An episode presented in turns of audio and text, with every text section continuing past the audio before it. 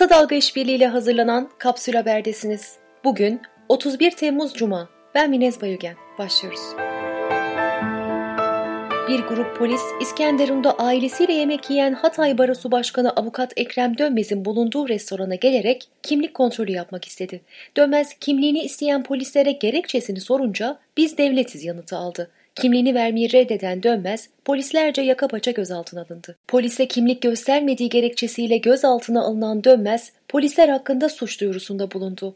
Dönmez, İl Emniyet Müdürü suç işleyen kamu görevlilerini korudu. Bu yüzden İl Emniyet Müdürü'nün görevden alınması gerekiyor. O polisler hakkında kişiyi hürriyetten yoksun kılma suçundan soruşturma başlatılması, açığa alındıktan sonra tutuklanmaları gerekiyor diye konuştu. Emniyet Genel Müdürlüğü ise polis görevini yerine getirirken kişilere kimliğini sorabilir. Kimliği sorulan kişi de kimliğini ibraz etmek zorundadır açıklamasında bulundu. İstanbul Barosu Başkanı Mehmet Durakoğlu, avukat ya da vatandaş olması önemli değil. Polisin kimlik sorması için makul şüphe gereklidir dedi. Türk Tabipleri Birliği Metin Feyzioğlu dönmeze destek verdi ve Hatay Barosu Başkanı'na yapılan uygulama ve sonrasındaki fiziki müdahale keyfidir ve kanuna aykırıdır dedi. Ölüm orucundaki avukatlar Ebru Timtik ve Aytaç Ünsal hastaneye kaldırıldı. Adli Tıp Kurumu avukatlar için hapishanede kalmaları uygun değil şeklinde rapor hazırlamıştı. Çağdaş Hukukçular Derneği avukatların zorla müdahale amacıyla kaçırıldıklarını belirtti. Gezi tanık beyanıyla örgüt üyeliğinden ceza alan Aytaç ve Timtik adil yargılanma talebiyle aylardır ölüm orucunda. MHP kesin ihraç talebiyle disiplin kuruluna sevk edilen Ordu Milletvekili Cemal Engin Yurt'un partiden ihraç edildiğini açıkladı. Engin Yurt'un ihracıyla MHP'nin sandalye sayısı 49'dan 48'e düştü. Engin Yurt karara ülkücülüğümü almadınız alamazsınız. İhraç edenler bir gün sıra size de gelir diyerek tepkisini gösterdi. Ankara Barosu Kadın Hakları Merkezi Başkanı İdil Yalçıner Şimşek, sığınma evlerinin sayısının çok yetersiz olduğunu söyledi. İstanbul Sözleşmesi ilk imzalandığında sığınakların sayısının daha yüksek olduğunu belirten Şimşek, kadınlar sığınma evlerinde bir ay kalabiliyorlar ve bir ayın sonunda çıkartılıyorlar dedi.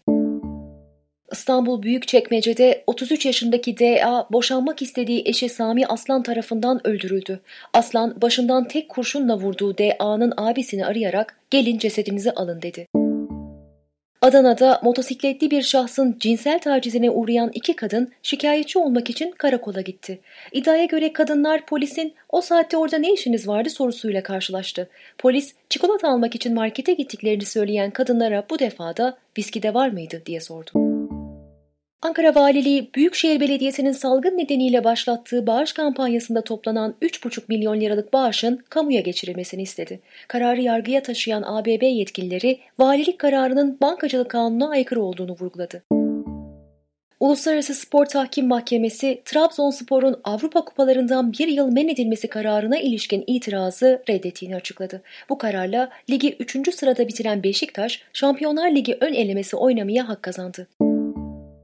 Sağlık Bakanlığı günlük veri paylaşımında değişikliğe gitti. Bundan böyle verilerde yoğun bakımda yatan ve veya entübe hasta sayısı yerine ağır hasta sayısı ifadesi yer alacak. Veri paylaşımına dair yorumda bulunan TTB'nin başkanı Sinan Adıyaman bunun adı saklamaktır. Çünkü aktif vaka sayısı ve yoğun bakımda yatan hasta sayısı oranı dünya standartlarına göre yüksek. Bu oran %2'nin altında olması gerekirken Türkiye'de %10. Diyarbakır'da %15. Bu da çok çok yüksek dedi. Uluslararası standart diyorlar ama TTB olarak bu standartların ne olduğunu merak ediyoruz diyen Adıyaman, hükümetin açılma için aceleci davrandığını ve bu nedenle vaka sayısının beklenen düşüşü gerçekleştiremediğini savundu. Kendilerine ulaşan bilgiler doğrultusunda vaka sayılarının açıklananın üzerinde olduğunu aktaran TTB Başkanı, Ankara'daki yoğunluğun şu an zirvede olduğunu söyledi.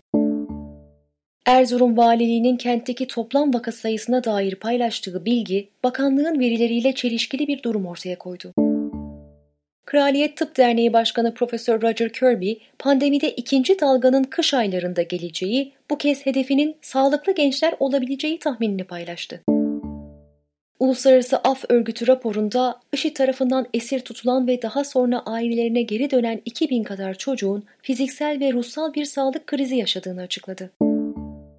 Aile kurmak için ülkelerin uygunluklarının farklı kategorilerde karşılaştırıldığı endekste Türkiye 35 ülke arasında sondan dördüncü sırada.